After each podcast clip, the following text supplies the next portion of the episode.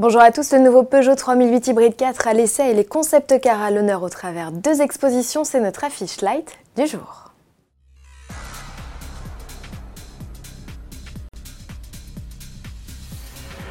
DS restera comme le premier constructeur français à avoir commercialisé un modèle hybride rechargeable, statut de pionnier qu'il n'aura pas gardé longtemps.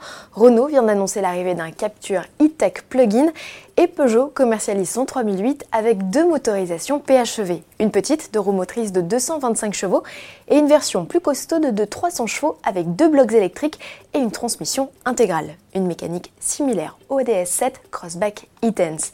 Alors comment s'en sort le best-seller Peugeot dans cette version? Verdict de notre essayeur Cyril Biotto. On a donc 300 chevaux et 520 Nm de couple. Sur le papier, c'est waouh euh, Seulement, on a 350 kg de plus à peu près qu'un 3008 euh, diesel.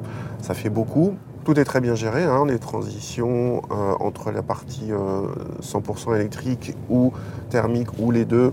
La partie software est, vraiment très bien, il n'y a rien à dire. C'est totalement transparent pour le conducteur, ça ne fait pas dà Il y a juste quand on bouscule la voiture où on a l'impression qu'elle n'est pas très à l'aise.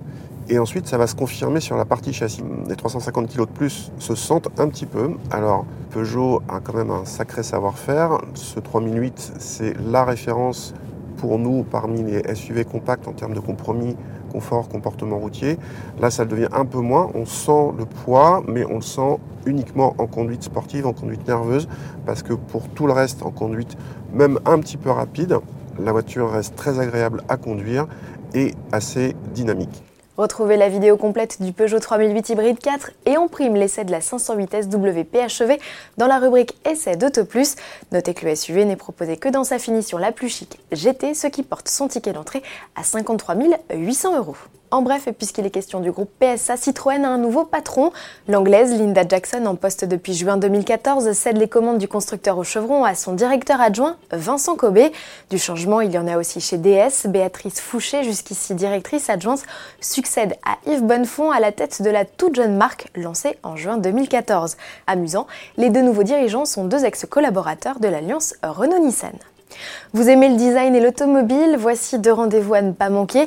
Le premier, c'est l'exposition Beauté pure au château de Compiègne, dans l'Oise, qui rassemble une vingtaine de concepts.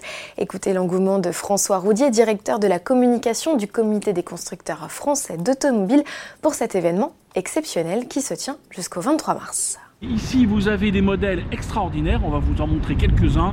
Euh, ces modèles, ils sont sortis d'endroits absolument ahurissants. Euh, peut-être que vous en avez vu un sur l'ensemble, mais vous ne pouvez pas tous les avoir vus et surtout pas tous ensemble au même endroit. Ticket d'entrée 9,50€ et 7,50€ à partir de 16h tous les jours. L'entrée est gratuite pour les moins de 26 ans et pour tous le premier dimanche de chaque mois. Autre rendez-vous à noter dans votre agenda, l'exposition de concept car du 35e Festival automobile international.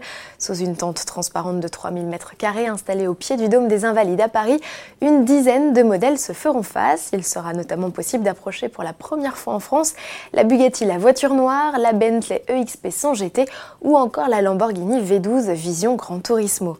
Trois modèles au design surprenant.